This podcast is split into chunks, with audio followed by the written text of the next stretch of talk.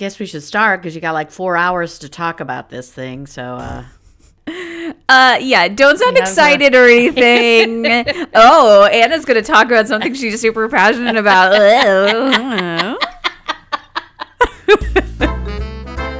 We'd like to remind you that the information contained within this podcast reflects our own personal opinions and should not be held as any kind of official recommendation. That's right. This podcast is for our own purposes. It's mm-hmm. educational and and for entertainment, It- mm-hmm. edutainment, if you will. We're just a couple yahoos with master's degrees, and this isn't a professional capacity. So, if as you're listening to an episode, you feel that maybe you need help with your own mental health, please do contact your own doctor or a therapist. And finally, we try to stay pretty clean with this podcast, but sometimes we slip up, and sometimes we just talk about weird stuff. So it might be not safe for work. You'd probably better listen with headphones.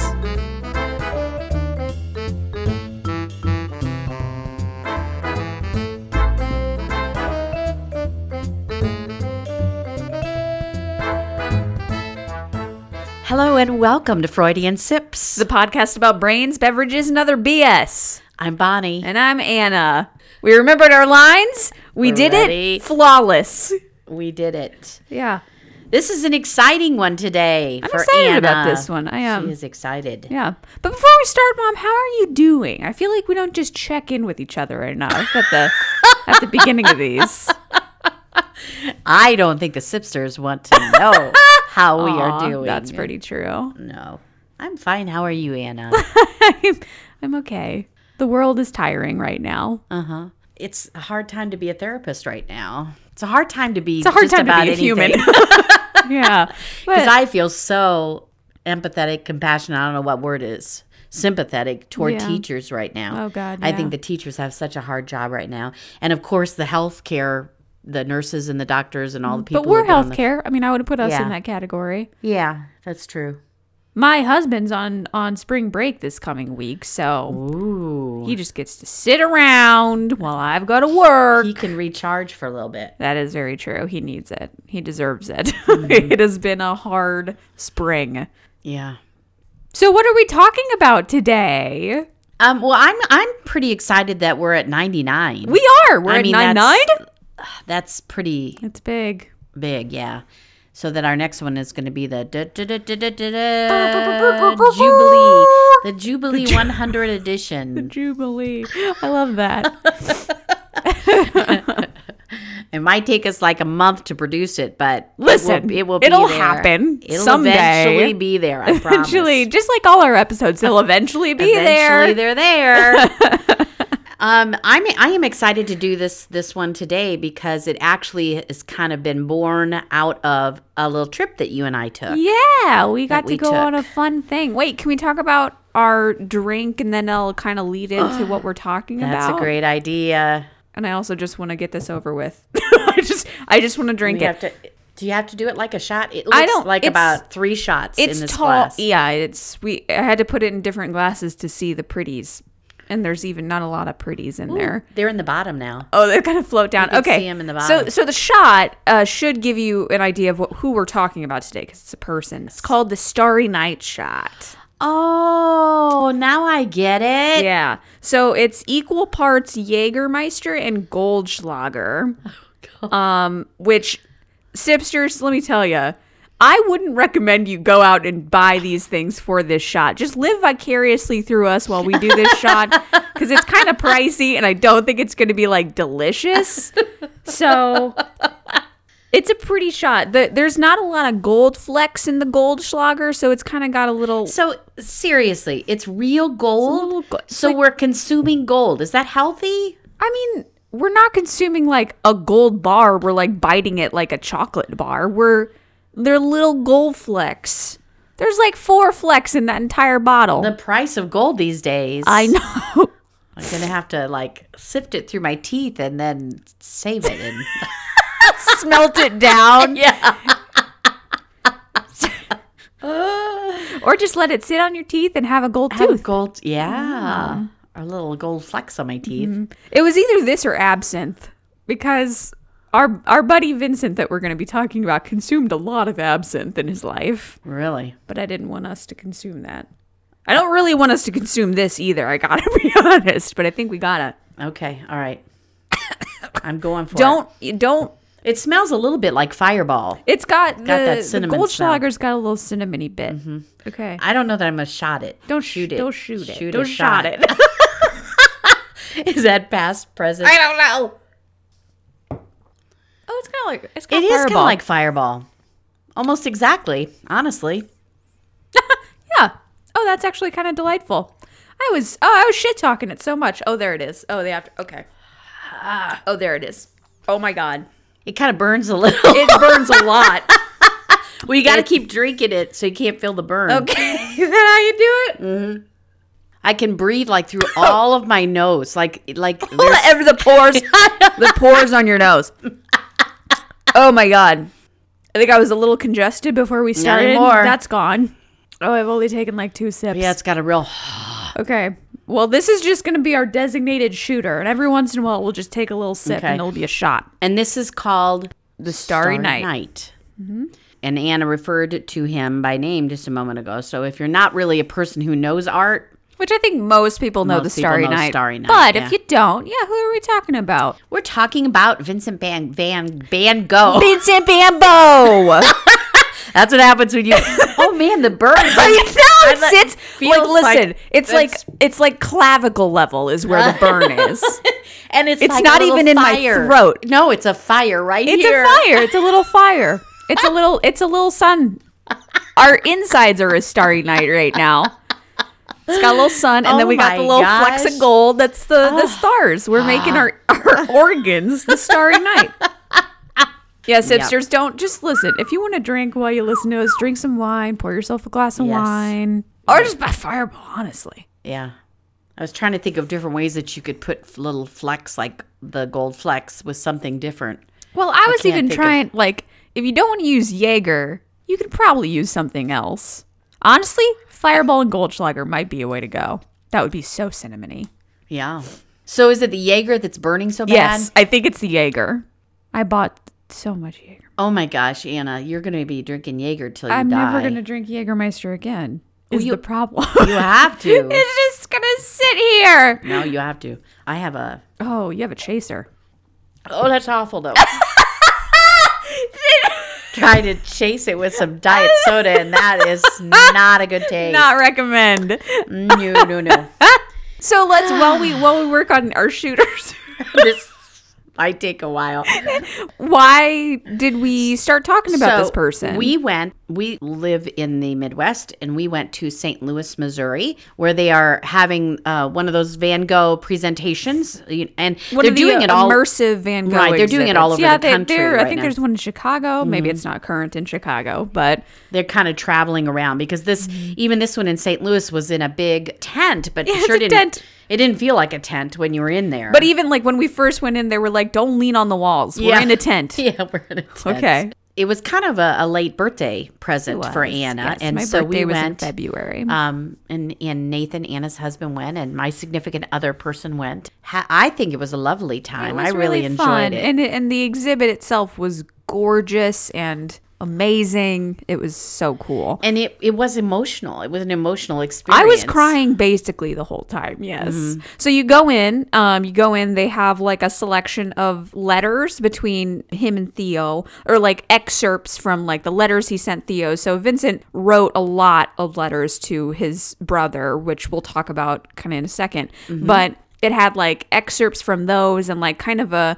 walkthrough of his life, like kind of just like telling about the kind of main key points mm-hmm. but like in his own words, which I think is really cool that we have about Vincent van Gogh just because of how much he wrote and and how many works he has. Right. We have a lot of stuff in his own words, which is really cool. Mm-hmm. So you go through that and then you go through this like little paint drop room. What did they call it? It was like a little waterfall, Waterfall room, I think is what yeah. they called it. Waterfall room. It was very cool, but it was kind of like, why are we doing this? It is a little. It's a little abstract. I think it's to kind of get you in the The mood? mood for the Yeah. next because Yeah. the next room is a room that is the walls are screens, the floor is screens. They had these little big pillars in the middle that were screens. I mean, Mm-hmm. everything. And it it goes on like a 30 minute loop, I think, of just Mm-hmm. like different stages and different like they had like a portrait thing where it was just all portraits. Right. They had like the the Flower flowers whatever that parts that he called, had. Yeah. So like they kind of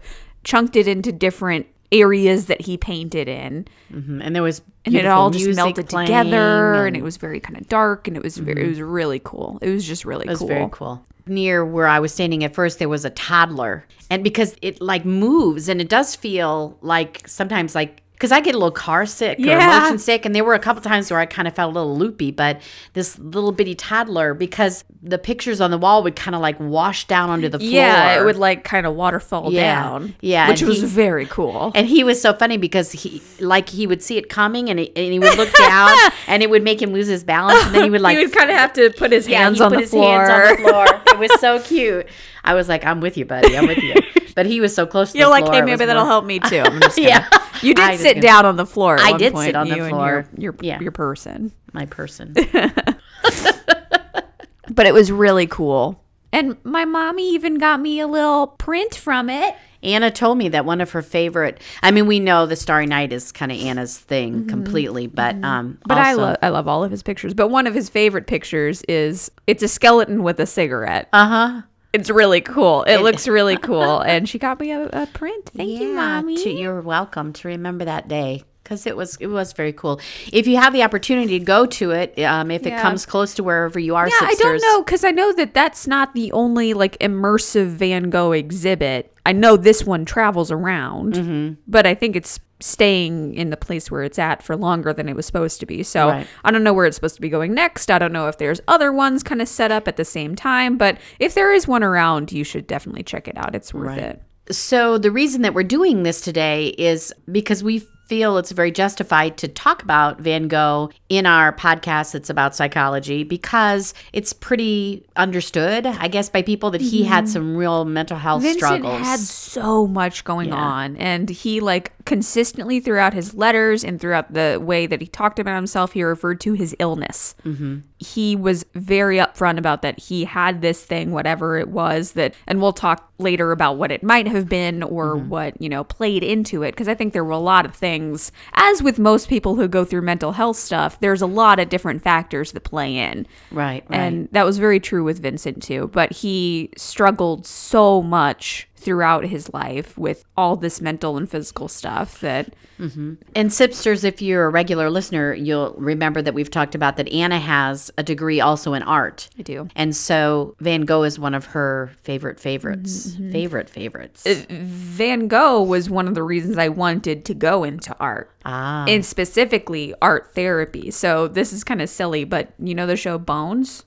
Yes. Um, so there's a character on there who is like the she like re- reconstructs, recreates things, but she's an art person, and she talks in one episode about Starry Night, oh, really? about the painting, and she talks about how like in the brush strokes you can see how much pain he was in even oh. like just the way that he used paint and the way that he used his brush strokes mm. you can like tell the emotion behind it which is very impressionist too Yeah, yeah. and so like even like the works he did and the the stuff he went through, it's all so it's sad. A lot of it is sad, but he was just a really interesting person. Right. So Anna's going to basically tell us his story I'm today, and we're to. all about Vincent, and we're gonna kind of and Mom, I'm gonna challenge you as we go along to kind of be doing some some case study clinical work here. Hmm. Yeah, put on your ooh, put on your big hmm. thinking psychology cap, and we can just talk kind of as we go hmm. along about Wait, I will get my notes. Oh, she's gonna write things down. I'll do this. So I a little serious. pad, a little pen. Oh my god. This is what my clients put up with too. When you take a smell of it, a whiff Uh-huh. of it, it's like your Oh. your hair and your nose kind of singes. When you do therapy, Anna, with your clients, do you take notes during the session? I do. I have this uh, cool thing called a Rocketbook. which if you're in school or if you write at all, you Get should one. get a Rocketbook because you write with these like special pens and then you can like take a picture of it with the app and it puts it in a PDF wherever you want it to go and then you just wash it off. Wow. You wipe the page clean so you can reuse the same notebook over and over. That's very cool. So that's how I do mine. I've had clients say because I just write mine in a note like a f- notebook thing. But I've- Folio? yeah, I've had I've had clients be like, "What are you writing?" Yeah, I have had a couple be yeah. like, "What are you?" Yeah. Or mm-hmm. like if they say something, and I start writing, they're like, "Oh crap, she's writing that down." but honestly, sometimes I even just kind of doodle when I'm listening because Yeah. I don't want to just when someone's sharing something really intense. There are times I don't want to just be looking right at them because I feel like mm-hmm. that kind of is intimidating for them. Depends on the moment, but there are times as a therapist where I feel like I, I need to kind of pull back a little and let them have space. So, and then I just kind of do some notes and that is true like like notes are a good way to like well first of all they're a good way that if i'm not going to do my my computer notes right after Right the away. session which i never do i can Don't go back and look at them Right. so that's good but it also kind of helps me to like visualize things out uh-huh. and kind of connect the dots where i might not otherwise Yeah, that's a really good point. Okay, so I'll be over here um, trying to sit back as a therapist while you tell me about Van Gogh. Okay, so let's talk about Van Gogh. Oh, I'm so Anna's excited. okay, so I'm actually going to be calling him Vincent because uh, you will notice that we're saying Van Gogh, which is the pretty common accepted pronunciation, but pretty much every language has a different way to pronounce Van Gogh. Ah, And one of the things actually that the exhibit talked about and that I've seen several times while doing this research is Vincent himself was very aware of that. Vincent was aware that no one would really know how to pronounce his name right. So he signed all of his letters and all of his works Vincent. Mm. So just Vincent because he didn't want people to mess with his last name. I can kind of empathize with I, that. I was going to say, yeah. we have last names sometimes that just aren't easy to say. Just, just aren't, yeah, People just mispronounce. not phonetic. Yeah. It's okay. So I'm going to be calling him Vincent usually okay, here. Vincent, Vinny. Vinny, my buddy Vinny, my artist Vinny. So Vincent was born on March 30th, 1853 in Groot Zundert, a small province in Holland in the Netherlands. Um, he was born to a Protestant minister, Theodorus van Gogh, and his wife, Anna Carbentus. And Anna. There are several Annas in this story. Um, there are That was a big name There's then. only like four names that, that like repeat in different variations. Um, he was not the first born to them. There was actually another son who was also named Vincent, who had been stillborn on Oh the same date exactly one year earlier. Oh, that's creepy. Isn't that weird? that adds a weirdness too that he had the same name, used the same name. When I said that to my husband, he brought up that Salvador Dali had a similar thing that he was born to parents who like they had a stillborn who had the same name and then they just reused that name. Wow, mm-hmm. hmm, so apparently okay. and maybe it was a common thing and especially Vincent was a very common family name. So probably they just like, okay, we got to name our first kid Vincent. oh, okay, it was a stillborn. We'll just use Vincent for uh-huh. the next one. Still kind of adds a weird layer, right? yeah, yeah, yeah. So, like I said, Vincent, common family name. It was Vincent's grandpa's name, as well as the name of one of Vincent's uncles. So, one of Theodorus's brothers, his older brother Vincent, they called him Cent. Actually, Vincent's parents met when his mom's younger sister married Uncle Cent. Oh, weird. That's how they Okay, met. okay. Yeah. Like I said, Vincent's dad was a minister, so his salary was pretty modest, but the church gave them a house, a maid, two cooks, a gardener, a carriage, and a horse. So Wow. They were- What else do you they need? were pretty right? okay. they were doing all right. And mom was just as religious and rigid to match. So she pushed uh, family as being super important.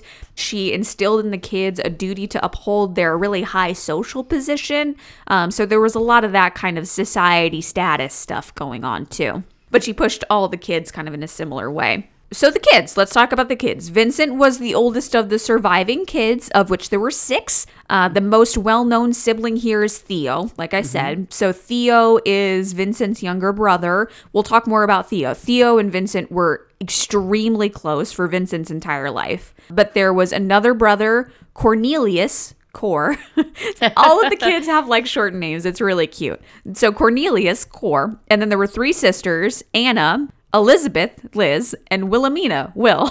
Oh my gosh, that's so cool. Wilhelmina. Yeah, I know. There's a Wilhelmina. I love that. There's a Wilhelmina in our family too. My grandma's Yeah, name was yeah. Wilhelmina. Um, so they called her Will. And actually, Theo and Wilhelmina were the only ones that Vincent like kept in really close contact with throughout his entire life. so okay. we have a lot of letters between him and Vincent, Mm-hmm. but Will he also kept in contact with. So we have some letters with him and her too. So, by all accounts, Vincent himself was a really serious and thoughtful child. He was taught at home by his mom and a governess. They often went on walks around the area to do, like, you know, uh, an appreciation of nature for the kids. So the kids got this love of nature instilled in them. Mom also encouraged Vincent to draw, but it's not like we have a lot of oh, Vincent was a super artistic kid. Like Right. it's it's not like he was known as being into art when he was younger. Um, that didn't come until kind of later. When he was 12, he was sent to a boarding school and he hated it, just hated it. It was awful. He constantly campaigned to come home, um, but he had to stay there for a few years, like three or four years. Well, gosh, to go from being homeschooled, I mean, not, homeschooled not with, having to be with out his at all, siblings who he Yeah. was really close with. and then suddenly just sent away when he's 12 Oh my gosh, I just think that'd be so hard, I know. traumatic. there are so many traumas. Like his life is just, and that's hard because we'll talk about kind of the bad decisions that he made. Uh huh. But it's just one trauma after another. It's really sad. So yeah, that was kind of one of the earlier traumas is being sent to a boarding school that he actively hated and was trying to come back from. After he came back, he went into secondary school. He got pretty good marks, like he got pretty good grades, especially mm-hmm. in language. He was he was very good in language. Hmm. Um, but he dropped out when he was around 16 and he never got further schooling. He never went back to school. So, he's 16, he's unschooled, what's he going to do? His uncle Cent, so the same Vincent as before, Uncle mm-hmm. Cent, gets him a job at an art gallery. These international art dealers called, oh, there's so many, oh, there's so many French names in this. um, the Goupil Etsy, Etsy, maybe, I don't know, in The Hague. So he's in this international art dealer that he got as some kind of nepotism with his uncle. It's Yeah, okay. but that's all right. That's Uh, how we get our first jobs. Yes, exactly. And and he was in The Hague, which was really close to his family. His mom is actually from The Hague. Um, she's from a pretty high society family in that area. Oh. So he's among family. He's close enough to family to have family support at this time. This is also the time when he starts writing his letters to Theo. So this is when their correspondence really began when he kind of struck off on his own to start doing this this art dealer job. A lot of what we know about Vincent comes from these letters and there's a ton of books like there's a book that I'm kind of starting to read called Vincent and Theo and it's hmm. just about like it talks about their life together through their letters and through like what they experienced together. So there's a lot I think you can find like all of the letters online. Like there's archives where you can just read the letters Oh, that they sent to cool. each other. That's very cool. So we have a lot of access to the the correspondence that they had. So help me. How much younger was Theo? Do you know how many years? Um, I think like three or four years, but I'm not sure. And Theo was an artist too. Yes, Theo was an art dealer. he was an art dealer. Yeah, he Okay. he worked in the art system, but he wasn't himself an artist. Okay, But he was pretty successful. Like he he he was pretty good at his job. good. Vincent was also pretty good at his job. Like when he went to this art dealer, he trained in the Hague. In the, is it Hague or Hog? Hague. Hague. Well, we Americans would say Hague. Hague. Hague. Hague. Hague. In the Hague. so in The Hague, uh, he trained for a few years. Uh, then he was transferred to London. And this was a really good time in Vincent's life. In London, he was really succeeding at his job. He was making more money than his dad was making. Life was pretty good. Like, even Theo's wife confirmed that this year of Vincent's life was probably one of the best years of his life. Unfortunately, it didn't last super long. And this is where we kind of start to see Vincent's self destructive tendencies and some maybe bad choices that he can make and some bad spirals that he goes down. Um, so he became infatuated with his landlady's daughter, but she rejected him, and that led to kind of a spiral where he became more isolated. He became more religiously fervent. Ah, And that is also a cycle that we see in Vincent's life where when things go wrong, especially early in his life, he tends to like latch on to religion. I think it's because religion provides like a structure. Right. And and gives like some like familiarity sense. Right. So well, in his programming, that's true. he grew up in a very yeah. religious family. Yeah. So I do think it was kind of going back to this like comfort right. of, of Where will I be safe? Where will I have the structure? Right, diving not- into yeah, religion. right. So he was uh, isolating himself. His family was worried about him. His dad decided to transfer him to Paris. Unfortunately, while he was there, he just kind of kept spiraling. About a year later, he was let go from his art firm because of artistic differences. From what I could see, he didn't like how they were commodifying the art. So he was looking at this and saying, like, this is not how art should be. This is not how art should operate or be sold and again this is this is just so he eventually got let go from that and and this is it just kind of continued that cycle of kind of acting out a little bit. Mm-hmm. And he dives into these things in his life with complete fervor like he he jumps into them but that works against him because then if it doesn't work out he crashes mm-hmm. hard. Mm-hmm. Case in point the next phase of his life includes him becoming a preacher so this didn't include any formal theology schooling. Instead he worked as an evangelist in a really poor mining town in belgium. He lived alongside these people for four years. He really connected with them. And this led to his later focus. So if you if you are familiar with vincent van gogh. He did a lot of studies on like peasants. Um, one of his most famous works is the potato eaters. So it's just like people like the working class sitting around a table eating Eating eating their food. Yeah. And I was that was one of the things that I was surprised by was Mm-hmm. how many portraits there were. I didn't really think of him as a person who did portraits. the first thing we saw when we walked, we walked in during because so it's like on a loop Uh-huh. the, the exhibit and you kind of walk in whenever. We walked in the first time to portraits. Everywhere. dozens. Yes. maybe a hundred. Uh-huh. lining the walls. It was really cool but but it is like so Vincent had such a connection with people. Like he he did so many portraits and he got really connected to like the working class. Like he wanted to do art for the people. That was one of his like main goals That's cool. I didn't realize that. I didn't mm-hmm. realize that was one of his driving forces. Yeah, and especially that came from this time in his life where he was evangelizing to these people. Mm-hmm. So he like got to be with these people in the thick of it, in the mm-hmm. thick of being a working class person, like working in the mines. But the church didn't love that. Mm. So he would like he like lived with these people it even talked about that he would he shared everything he had with them to the point where he was pretty destitute along with them Which I don't know. Sounds pretty Christian to me. well, and missionaries do that, right? that's right. So, like, he was, Why he was would the being a church not missionary. like it? So it says his extreme charitable behavior was viewed by his superiors as incompatible with the dignity of an ecclesiastic position. Oh. Mom's gonna, her head's gonna oh, explode. I'm, gonna take a shot. throw something. I'm gonna throw hands. when mom says throw hands, she doesn't mean fight. She No, literally I just, just like throw my shook hands her around. hands around.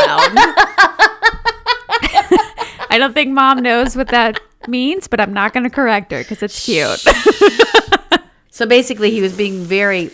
He as was a- being as a so Christian, Christian. I could I can say, in my opinion, he was being very Christ-like, Mm-hmm. and the church didn't like that because he wasn't being hoity-toity enough. They didn't like it so much that they dismissed him from which I don't really understand how they could because he didn't have formal. He was just doing it as a missionary, Right. But he must have been a- affiliated. Somebody must have been some way. underwriting him somehow, or yeah, Oh, that's a good way to put it. Like they were funding him, at funding some him point. somehow. Yeah. Which maybe he did it through his dad. I don't mm-hmm. know. I, I I didn't look into like what church he was Right. affiliated Like with. what so- denomination or anything? No, I don't know. Mm-mm. So we can't throw stones His at any dad particular was, a, I think, a. Protestant minister. I'm sure he was, but but it's very sad. He was sad. a minister of the Dutch Reformed Church. Ooh, anything with reform in it is kind of scary. so they dismissed him, Mm-hmm. and so in a way, it was like he was fired, which is like another trauma. Yeah. Okay, racking them up, racking up. My mouth is really not working yet. I don't think it's just It's the 'cause the alcohol. shots. My tongue is a It's little numb. It's a little bit numb. Sorry, I closed my notes, so I had to open them. Was it when I was throwing hands? yeah, maybe you distracted me. Your computer got scared. I'll be sticking my hands around. What is that? it's an effective technique, I guess. I can throw computers offline. Disrupt the microwaves of them. uh, so yeah, the church uh, let him go because he was being too generous. Uh huh. Quit being so damn nice. right? How dare you work give with us people? You're gonna give us a bad name. Uh, well, like, don't get me started. I well, I was gonna. Yeah, I can't think about this too hard because I get too heated. Because Yeah, like, yeah, what? yeah. What even? An ecclesiastic position. He, it's not like he was high up in the church. He was Not a like he was- yeah, missionary. yeah, he wasn't the. He was evangelizing bishop. to these. Okay, it's fine. The church. let it go. Let, let it go. go. so this pretty understandably led to him going into another depressive episode. Mm-hmm. Uh, to the dismay of his parents, he abandoned religion entirely. Ah, he like totally stepped that away. that does not surprise me. It doesn't surprise me either. It says he went full socialist and full agnostic. Mm. And honestly, after being treated that way by the church, Yeah. I don't blame him. Right. Like I don't blame him for being among these people and seeing how much they needed help and how much the working class was suffering, Mm-hmm. and then the church turning its back on him and them. Right. I totally understand him, understand him going like, "Oh, it's time for socialism." I think- go. I think it was good what you said about how he would get something and he would like go full into it. So this is another example. Like he got hurt by the church and maybe somehow in his mind even was kind of abandoned by God in that moment because he was trying to work for God and God didn't let him Mm-hmm. Right. stay in there. So he went full on the other direction. Like he was like extreme in whatever direction he, was would like, go. screw you guys. Yeah. Very much, yeah. Whatever he was going toward, he was going to go toward it fully. so okay. What? I'm gonna withhold. No, don't withhold. So is so is it like an OCD personality? Did he have like That's really interesting because we've talked. I can't remember if we specifically talked about religiosity when we talked about OCD. I think we mentioned it. So when you have OCD, one of the kind of subsets of it is called religiosity, which is where you latch on to religion and tradition. Whenever we take, I know you can't. Oh my God, mom finished her. I did it. Oh, no wonder she's making that face. Well, you said religiosity, so I had to finish my shot. Oh, is that's- that it? That's my thing. Your religiosity Yeah, thing. yeah. So I got that. I got that. So while I take a drink, why don't you tell them what religiosity is? well, you just get so caught. It's easy. Uh, that perfectionism that comes along with OCD Mm-hmm, gets caught in the religious aspect of things, and you think that everything is about religion, and you get very Rigid. rule oriented. Yeah, yeah. yeah, yeah, yeah, yeah. Which I think, like, again, I think to an OCD personality, that is comforting Yes, to have the it's structure. strictures and the religion, Right. like the, the the the rules that Right. come along with a religion. people with OCD really like to have that center line painted really clearly Mm-hmm. so we know where the lanes are. I don't know if OCD was a part of this. Mm-hmm. Would you say though that he definitely had some perfectionism going on, that he wanted to do things exactly right or I don't know. I don't know if it was just like if it was becoming perfectionism because he went so hard into everything. Uh-huh. Like I think he really wanted everything to work out. Uh-huh. Like I think he really like expected like everything that he jumped into to be like this is it. This is what I'm going to do with my life. And then it would fall apart Mm-hmm. Right. under his feet. Which again, it leads to these depressive episodes. So it's it's hard to tell we'll talk about that too. Like he goes into these depressive episodes and then he has what I consider spurts of mania. Mm. But the depressive episodes come after like traumas. they're yeah, I was going to say they're in response to something. Yeah. So they're they're what was the word I'm trying to think of? It's not just free-flowing depression, but it's No, it's, like, because of triggered. a yeah. Yeah. because of an episode of a significant Now that being Situation. said, when we are dealing with something like depression or bipolar depression, it's it's not like oh, it's not real if it gets triggered by something. right, it's I just think different people, yeah, people with that get triggered and then dive way harder than people that don't struggle with those kind of mental disorders go. You know what I mean? Right. Okay, so he's in a depressive episode because of the church saying we're done with you, Yeah, and he's and kinda, he becomes agnostic. He's going agnostic. He's going socialist, and he's really kind of struggling with the the kind of meaning, like his meaning of his life. Mm. In one of his letters to Theo, he wrote, "Though I have changed, I am the same. My only anxiety is how can I be of use to the world." so kind of an existential crisis. Very much, and he got that answer for himself in art.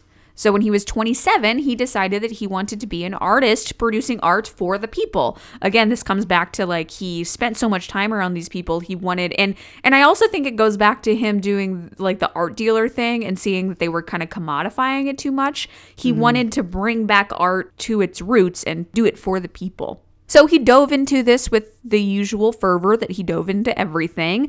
Um, in spite of not being recognized for his work, he basically stayed afloat with the help of Theo, who, like I said, was a successful art dealer at the time. So Theo was kind of kind of funding him financially while Vincent went through the training to be an artist. He started to study in that realm and started to I mean, he's always really prolific. He did a lot of works. Like we have so many works from Oh, yeah, Van Gogh. yeah, yeah. But I, I think that's mania too. Yeah, I was just thinking that. Yeah. Yeah, that there was so much of it. Yes. It He was- just yeah, kept yeah. going, going, Yeah, going. One of the things of mania is like a pressure to keep moving. Mm-hmm. Um, so I think he often had that when he was like painting, painting, painting, sketching, sketching. Like he he just like went for it fully. Again, unfortunately, he fell into an ill advised infatuation. Unfortunately, this time with a widowed cousin of his. Uh, her name was Kee. She reportedly refused him with the words, no, nay, never. Ouch, man. I know. Triple threat Oh, poor baby. rejection.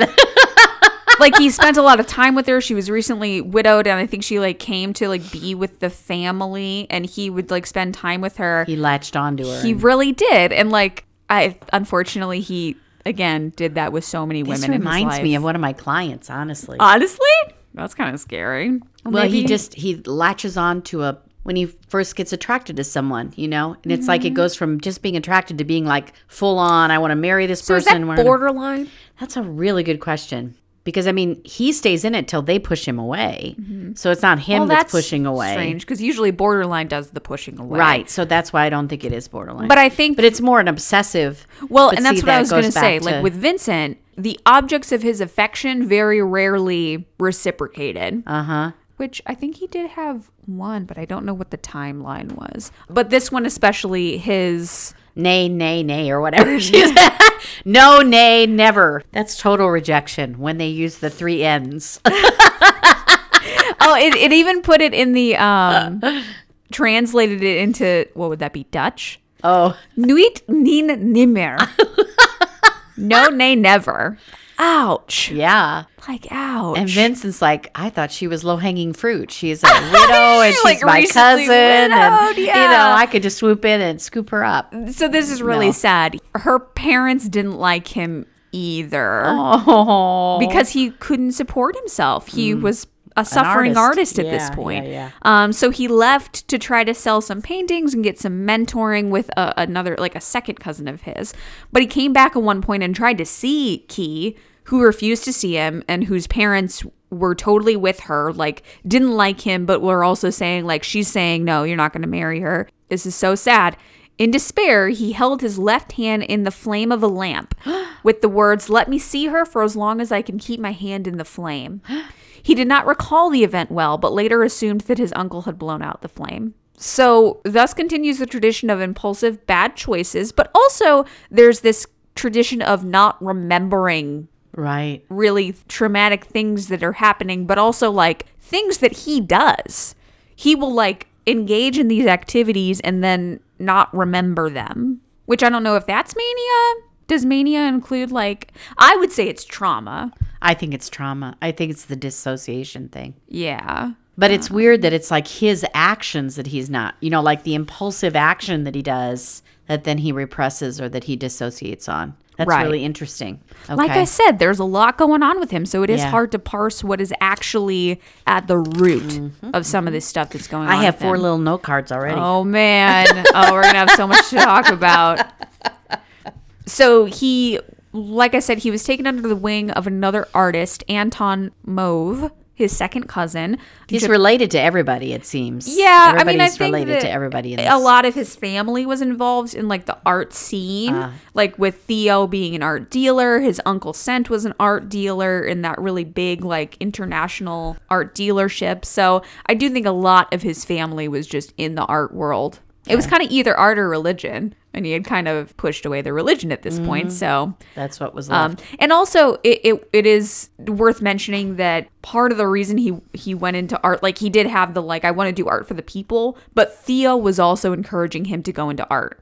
Like I think Theo saw art as like the art world as something stable that I think he could have a little like help over. I was going to say he could help him without Yeah. really looking like he was controlling him. Exactly. I think Yeah. he he wanted him to be in a field where he had some sway so he Mm. could help. And we see a lot through Vincent's life that Theo was trying to sell his works and they just weren't selling super well, Mm. which is super sad. But uh, throughout his life, Theo tried to help him at every turn. It's interesting that Theo was a younger brother and yet was kind of, you know, trying to take care of his older Yeah, brother who I had think this he was just more stable. stuff. Yeah. Yeah, yeah. And he saw, I think that happens in families when there's a person who's a little less stable. I think so too. Uh, unfortunately, his relationship with Mauve, Mauve, Mauve, Mauve, Marv. I don't know. Marv. Marv. with uh, Mauve ended because of more unwise personal decisions. Uh, namely, Vincent was living with a prostitute at the time. The prostitute had either one kid or two kids, and there was some talk that he maybe fathered a child with this person, but the timelines ultimately don't really match up. Although that kid does believe that Vincent van Gogh is his father. Oh, really? His name is Willem. Yeah. Is he still alive? I'd be claiming it. I don't know. Yeah, I was gonna say like if there's any possibility, yeah, yeah, he was it's like oh, dad. oh the timelines don't really match. He's like I don't care. I don't care. so women was a big part of his bad decision making. Oh, it seems yeah. like, yeah, okay. Oh yeah, very like at least three to four separate times in his life there was like a really big like the people in his life were not approving of the wom- the woman that he was with or like you know because he was in a he was basically like living he was living with this prostitute in like a domestic arrangement Mm-hmm. and his family was like no like his family Yeah. didn't like The that. religious family that he came from, I'm sure they weren't exactly Real happy about like that. theo even warned vincent that their dad was going to try to put vincent in an asylum for it Holy cow! Okay, Yeah. So his family was, which I, I don't want to be like, oh, his dad was being so brr, brr, brr. I do think his dad was a little like that. And his mom, we know his mom was very like, you need to keep your high society image too. Right. So I think there was a lot of that pressure in his family, but also he was making bad choices. So it is hard to and they know knew where that that he struggled is. with depression, and he knew, and you know, Yeah. erratic behavior. erratic behavior So, that's a good way to say it it even talked about like when he went into the evangelism thing Mm-hmm. that they recognized like oh this is erratic behavior but they were Oh. still supporting him during it Mm-hmm. so it was it was an open secret that he would do this impulsive stuff Okay. so he did end up moving out from this prostitute's house and he moved in with his family where he and his dad did not get along. It said they fought a lot, that there was just really, really high tensions right up until dad died on the doorstep when he was coming back from a walk. Oh my goodness. So, yet another trauma on the trauma list. uh huh. But Vincent kind of bounced around for a few years after that. He really lived the starving artist lifestyle. His diet consisted mainly of bread, coffee, and tobacco. There was a really gross thing where it talked about his teeth feeling loose and Oh, I know. So he was really malnourished. Uh, but that was because he wanted to spend the money that Theo was sending for art supplies and to pay models. He was also drinking heavily at this time. It it's said he was drinking heavily to manage his mood, basically. Right. But he was drinking absinthe, which I don't know if you know a lot about absinthe. It's not great. It causes like convulsions and stuff. Um, so it eventually led to a hospitalization because of Oh that. Oh my gosh. And his art at this time really reflects that. It's much darker. Actually, the the picture that I was just talking about, guy? that's during that time. The Potato Eaters was also during this time. He had a lot of peasant character studies, so a lot of those portraits came at this time too. It was just it was darker in tone. And this darkness really worked against him because at this time Theo was again really trying to push his art, but he was like, "Okay, I have a dealer interested. Do you have anything ready to show?" And Vincent was like, "Yeah, yeah, yeah." And he gave him the potato eaters, and he gave him like the guy. skeleton. and Theo was like, "Um, Can I have a flower picture? yeah, is there like, mm, like, eh, well, especially because at this time the Impressionists were big, oh, and so Theo was like, Vincent, all of these other people are doing like these bright, colorful pictures. Like, can't you do something like that? And and at that time he was not in it. But he next moved to Paris with Theo. So he went to live with Theo. Um, he bopped around the Belgium and the Netherlands for like six years, where he did that starving artist thing, and then he moved in with Theo for two years in Paris. It was kind of tense. it was a little tense, but because of Theo's art connections, Vincent was able to meet a lot of fellow artists, in, including Paul Gauguin. ah, Keep Gauguin in mind; he is important in just a second. So, he was also beginning to study the Impressionist school of art and becoming more of an Impressionist in his style. Um, so, that's where we kind of see that shift into the Vincent van Gogh that I think most of us know. Like the, the Starry Night Starry is pretty Night, yeah, Impressionist. yeah. yeah. Um, so, that kind of like the thick brush strokes and, and the bright colors are very Impressionist. But he began to experience episodes. Uh-oh. Like, even more stuff than what he was already experiencing because i would call like doing that impulsive shit yeah, episodes. that's an episode. Yeah, um, but he began to suffer minor paroxysms consisting of episodes of sudden terror peculiar epigastric sensations so like nausea and stuff stomach. Yeah. and lapses of consciousness Uh oh, that's Yeah. not good. observers Was he still drinking? yes Okay. Observers reported occasions of an initial tonic spasm of the hand and a peculiar stare, followed by a confusional amnesiac phase. I think that's a seizure. I was just gonna say he's having seizures. That's a seizure, yes, which would later be confirmed. But he was still using absinthe, and that does have, like I said, convulsant properties. Um, it was favored by French artists, so I also think he was just in the world where they were using that, Doing what and everybody so he was was, doing. using that. Yeah, yes, yeah. Um, but it does appear to have played a role in starting these episodes or like triggering them. Mm-hmm. So they do think that it was playing a part in that. And he and Theo, like I said, weren't really getting along. Theo was very patient and was still supporting him and really wanted his brother to succeed.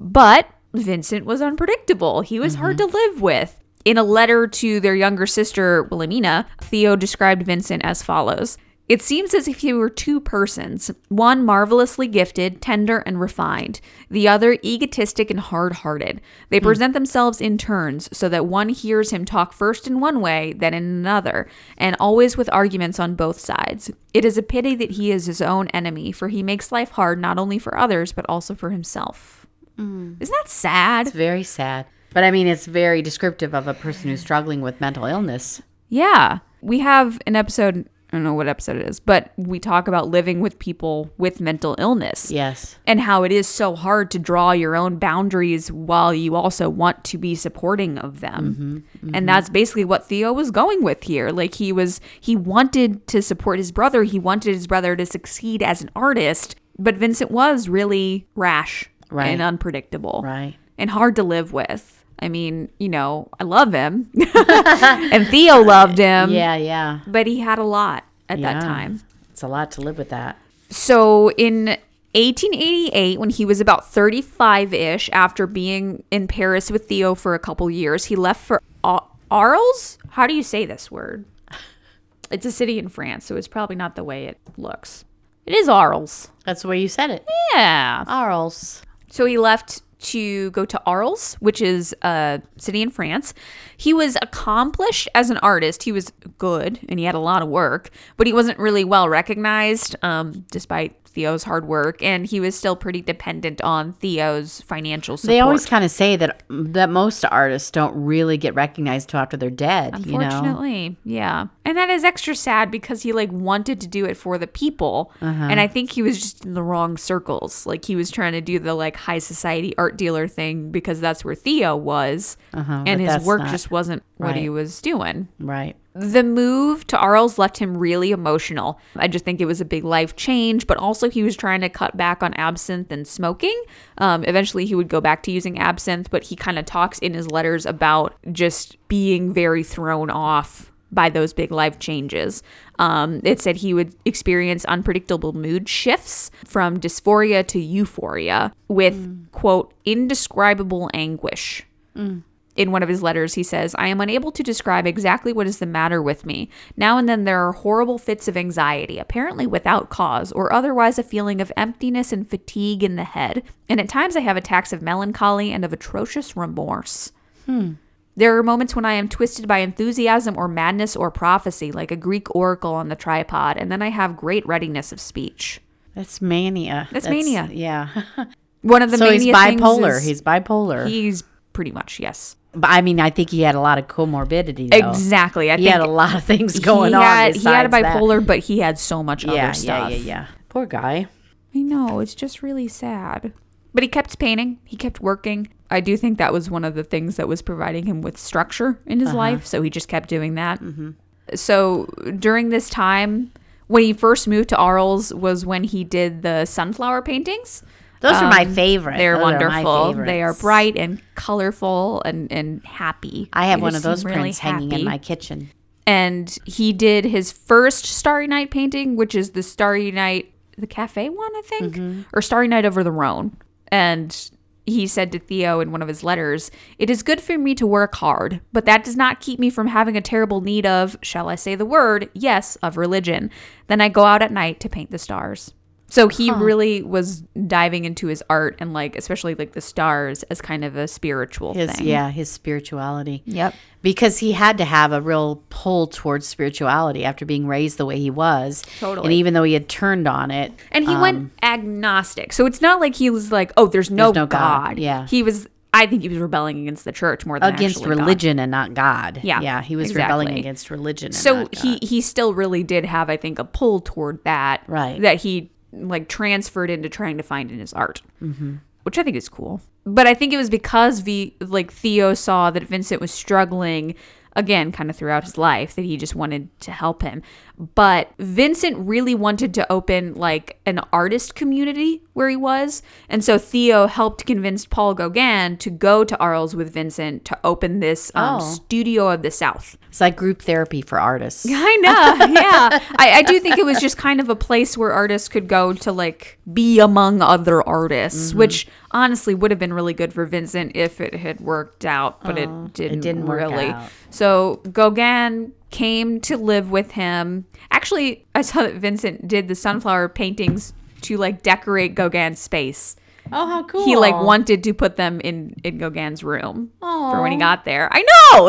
That's sweet. Um, but they butted heads majorly. Like at first they worked together pretty well, but soon it deteriorated into like heated debates, especially about art. Vincent's thing was realism. He wanted to like capture the realism of the moment in his painting, and Gauguin was more about like working from memory and imagination. Hmm. And so they got into these like really heated debates.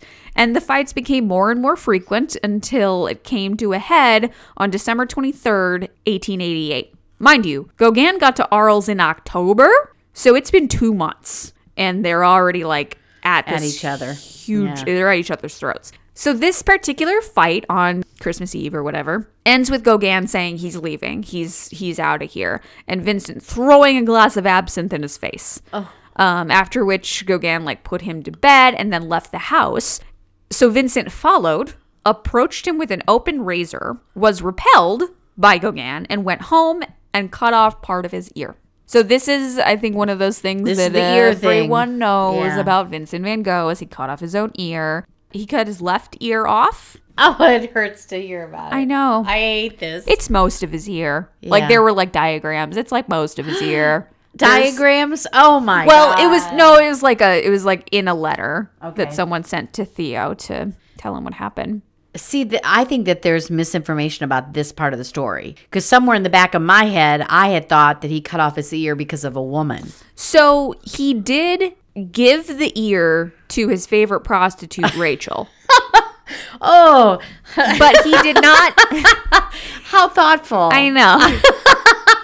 Some guys give jewelry. Um, so Van it's interesting. They think ear. that he did that. Now, first of all, It's pretty widely accepted that this was including hallucinatory command voices, um, that he was hearing voices in his head that led him to cut off his ear. Oh. And I saw one source that said that the logic behind giving the ear to Rachel might have come from Vincent's knowledge of a bullfighting ritual where the matador presents the ear of a slain bull to the lady of his choice. Oh. So I guess he like, and it, he cut off his ear, I think, as a result of being triggered by the fight. Like, I think it was just a manic choice that he then was like, well, I have this ear. I'll just give it to Rachel.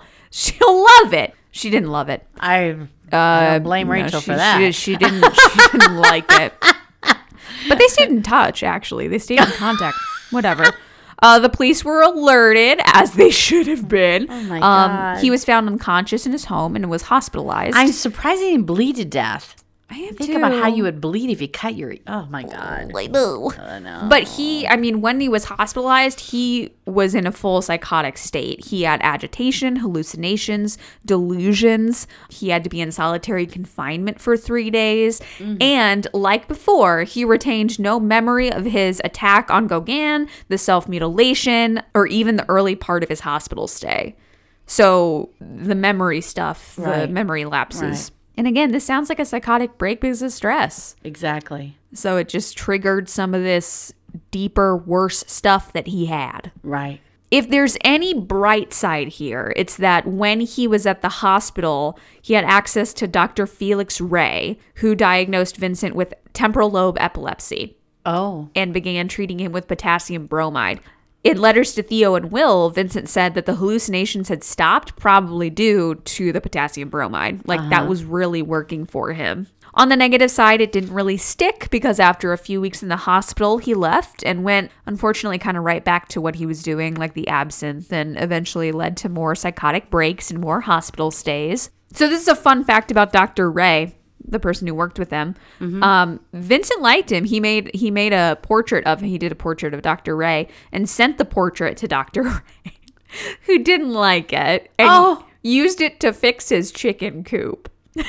Oh my god. He eventually threw it away and then someone found it and like fixed it up or whatever, but he like used it to fix a hole in his chicken coop. A Van Gogh painting. oh my god. But that's at the time. It was just they were It was yeah. they were one of you know a hundred pictures that Vincent had done that year. It's just like you know a kindergartner had painted something. it's like, and then- oh, yeah, yeah. we're gonna put this right on the fridge, Vincent, and then use yeah, it to fix. Yeah. Oh my god! I do remember when they were showing the portraits, so that there were a couple at least self portraits when he was bandaged, like he had a bandage on his head. Yeah, one of them. Um, I think he did two main ones, like right after, like during his hospital stay. Like it was mm. like a couple weeks after he had cut off his ear, and in one of them, he looks really composed. Like he looks really chill about mm-hmm. it. Part of that might have been because of the treatment. Honestly, now that I'm thinking about it, the medication. yeah, he was finally getting medicated for One of anne and I have talked about that when they were doing the portrait part of that display, a couple of the portraits' eyes would blink. Just very randomly. Not often, yeah. No, and the, but that the one that I saw was the one with his ear oh, cut Oh, off. really? The port, the self portrait. He Freaky. he blinked his eyes.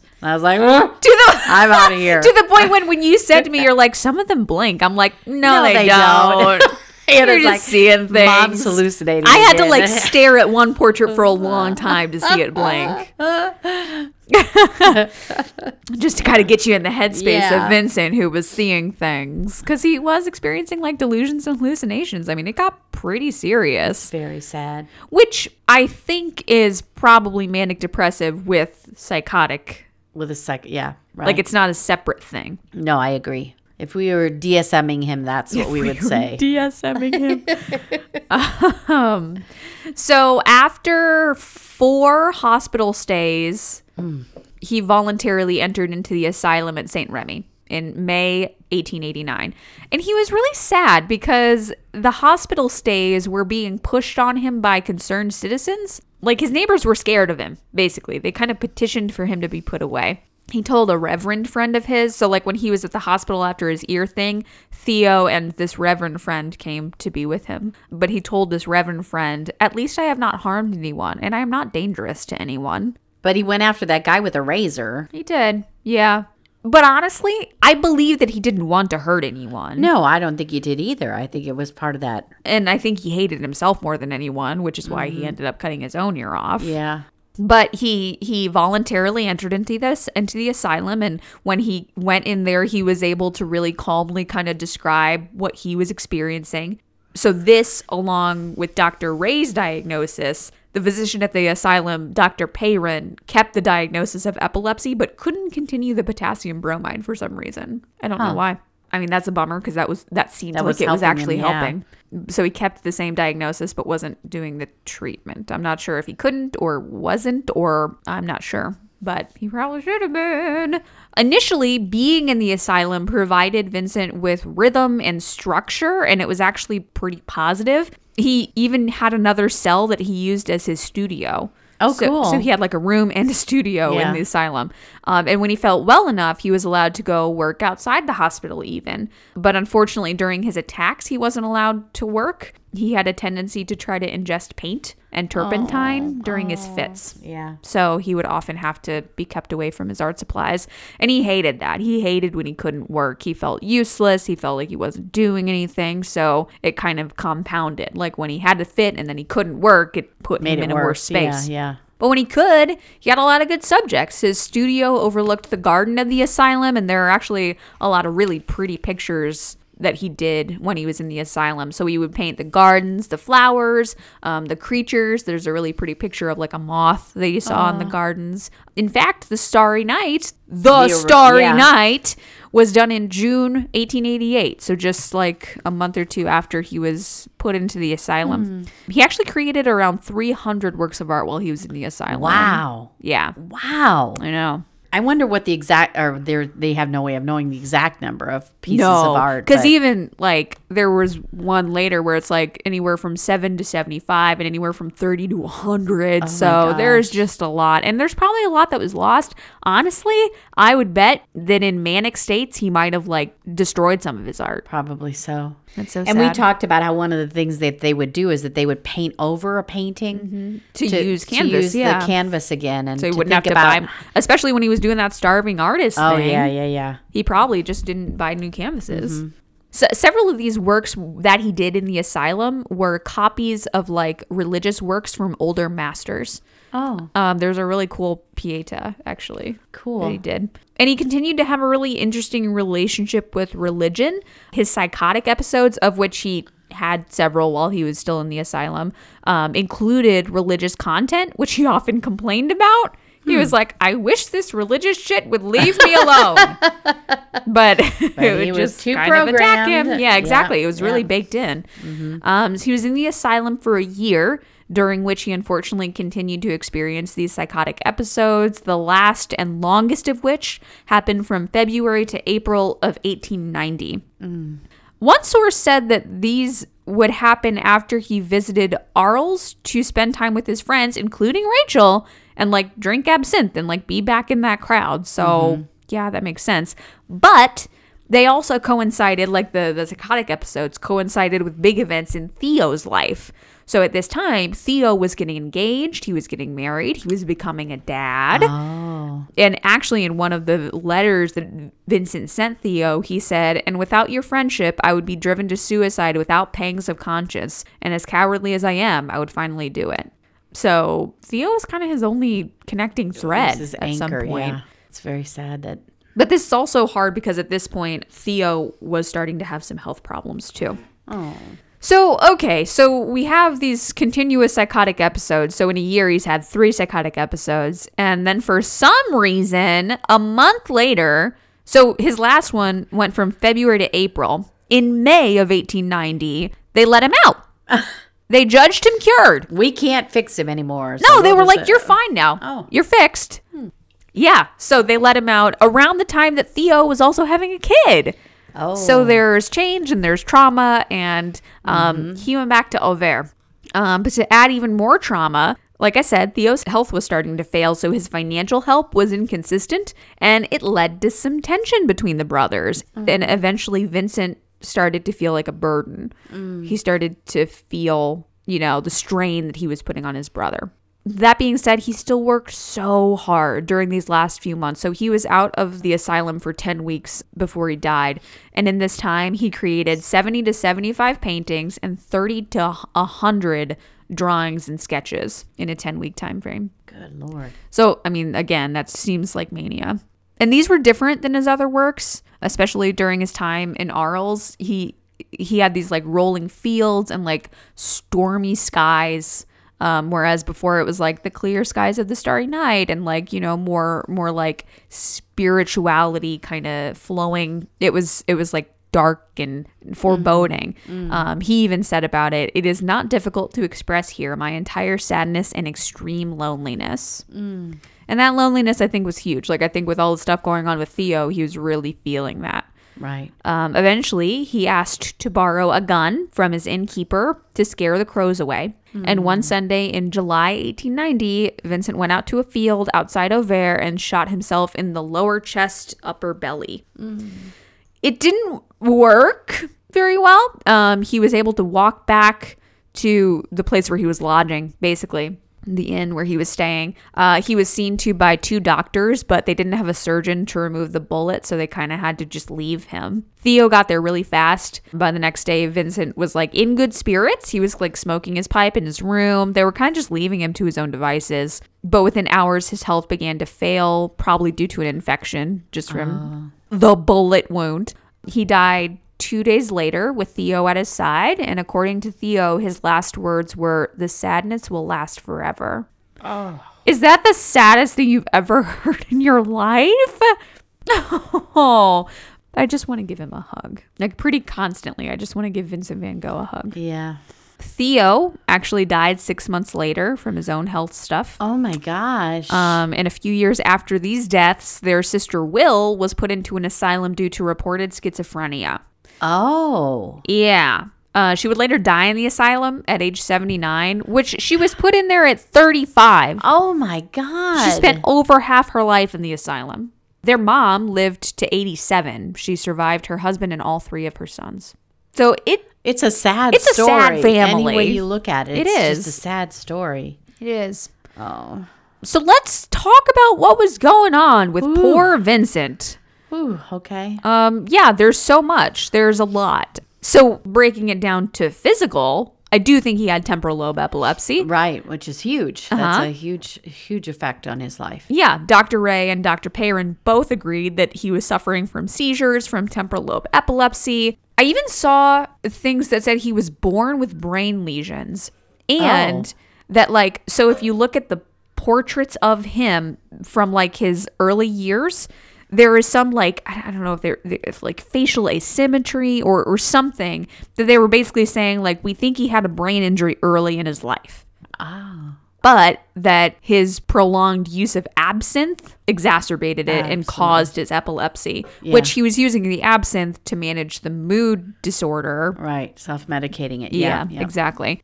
This is interesting. Dr. Gachet, um, so after he moved out of the asylum, um, he was working with Dr. Gachet, who um, Theo basically was like, go go stay near him and he'll take care of you. Mm-hmm. Um, Dr. Gachet was treating the epilepsy with digitalis, and digitalis can cause one to see in yellow or see yellow spots. That's so weird. If you look at his paintings, the, yeah. So that could have been part of it, part of the color theory, basically. Isn't that interesting? That is really weird. I don't know how long he was on Digitalis because if it was only after the asylum, like Starry Night was already painted. But while he was in the asylum, he was on it, or afterwards. Mm, I think it was after. I don't. I don't know. But he had he had a thing for yellow all his life. I was gonna say the sunflowers are so. Yeah, he he loved yellow. Yellow was he, his color. It, yeah, I think it just was a happy color, and he yeah, liked it. He wanted that. Bipolar is probably a big one too. So, what did you hear in the story? well, bipolar? absolutely bipolar, but I also the whole um, way that he would lose time and stuff mm-hmm. that could have been the temporal epilepsy thing you know that that could be causing some of his memory lapses mm-hmm. or whatever but it could also i agree with you that it could also be the dissociation because of the traumas that were happening right and i think that probably the fact that he was i mean some people put a lot of store in that whole idea of being like the oldest child having a significant issue of of having to be the perfect kid because you're the oldest, but he had that extra layer of expectation because of the stillborn birth right before Yeah. him and having the same name. I think that stuff piles on. Yeah, he was very like I mean Vincent like I said was a very like family name like his Right, grandfather was right. Vincent and Uncle Vincent. So I think there was like a extra pressure on him to like carry on the family Right, name. right. It was like he was always trying so hard to be the perfect son or the perfect The perfect whatever he whatever, was doing. yeah. The he perfect evangelist, He could never hit it, so then he would go the other way and be self-destructive. Right. And I think that's where a lot of that self-destruction comes from. Right. That he just couldn't he couldn't be good enough. No matter what he did, he wasn't good enough. And they mentioned too that the the how fast he produced art was mania. Right. And I think too that you know when you were talking about the brush strokes and all that that that I'm sure that he was using the art Mm-hmm. as kind of a, a like self-medicating kind of as well. Yeah, Like his own therapy basically working things out through yeah, his art. Several like articles and stuff that I read, and uh, of course there are books and art therapy theories Mm-hmm. and whatever about how he used art as his own therapy. Right. And right. he even, I mean, he was even talking about how, like, you can see my loneliness in this painting. Yeah, So he yeah. knew that it was a way that he was channeling that mood stuff. But I think even in his last comment about, you know, being sad forever or whatever. I mean, that's to me that's such a I don't even know how to say it about mental illness that you know you just feel like it's never going to be different and and quite frankly for him it wasn't that was his whole life i mean spiritually speaking from what i believe spiritually is that it didn't last forever because now he's free of that he's free of that whatever that was in his brain that was causing And he was so able much. to affect the art world in such a positive way. Oh, think of the joy that people get from his paintings. I mean, I love my sunflower picture every day when I look at it. It makes me happy. He he gave such a gift. And it is it's a strange um dichotomy of feelings because it's like through his trauma and his depression and his sadness and struggle came such beauty Yeah. that it's Yeah, I always get a little touchy when people are like, well, he created a lot of beautiful stuff because he was mentally ill. And if he had gotten treated, then he wouldn't have produced such beautiful stuff. I think that's bogus. yeah, I don't think that's true either. It's bogus. He would have been able to create more beautiful stuff because he wouldn't have been fighting with his own brain all the time. Right. It's a very sad story, Anna. Is so. Oh, okay. So, uh, sideways from the bipolar. What are you thinking about borderline? Because I think some of his like infatuation things feel borderliney. But again, there's not that he didn't push them away. They I pushed see. them away. yeah, I think it's more obsessive. I, think, it's think more so, obsessive too. behavior. But I think that goes with it goes kind of with the perfectionistic like like diving. I think there had to into be some kind of OCD going on there probably. because of the that he would dive full on into things and then he would get so mm-hmm. obsessive about but was that mania? I don't know. And also, is it maybe an attachment thing? Oh, maybe. because you know maybe he had attachment stuff because with being the second child after a stillborn child i wonder if there was some kind of weirdness there.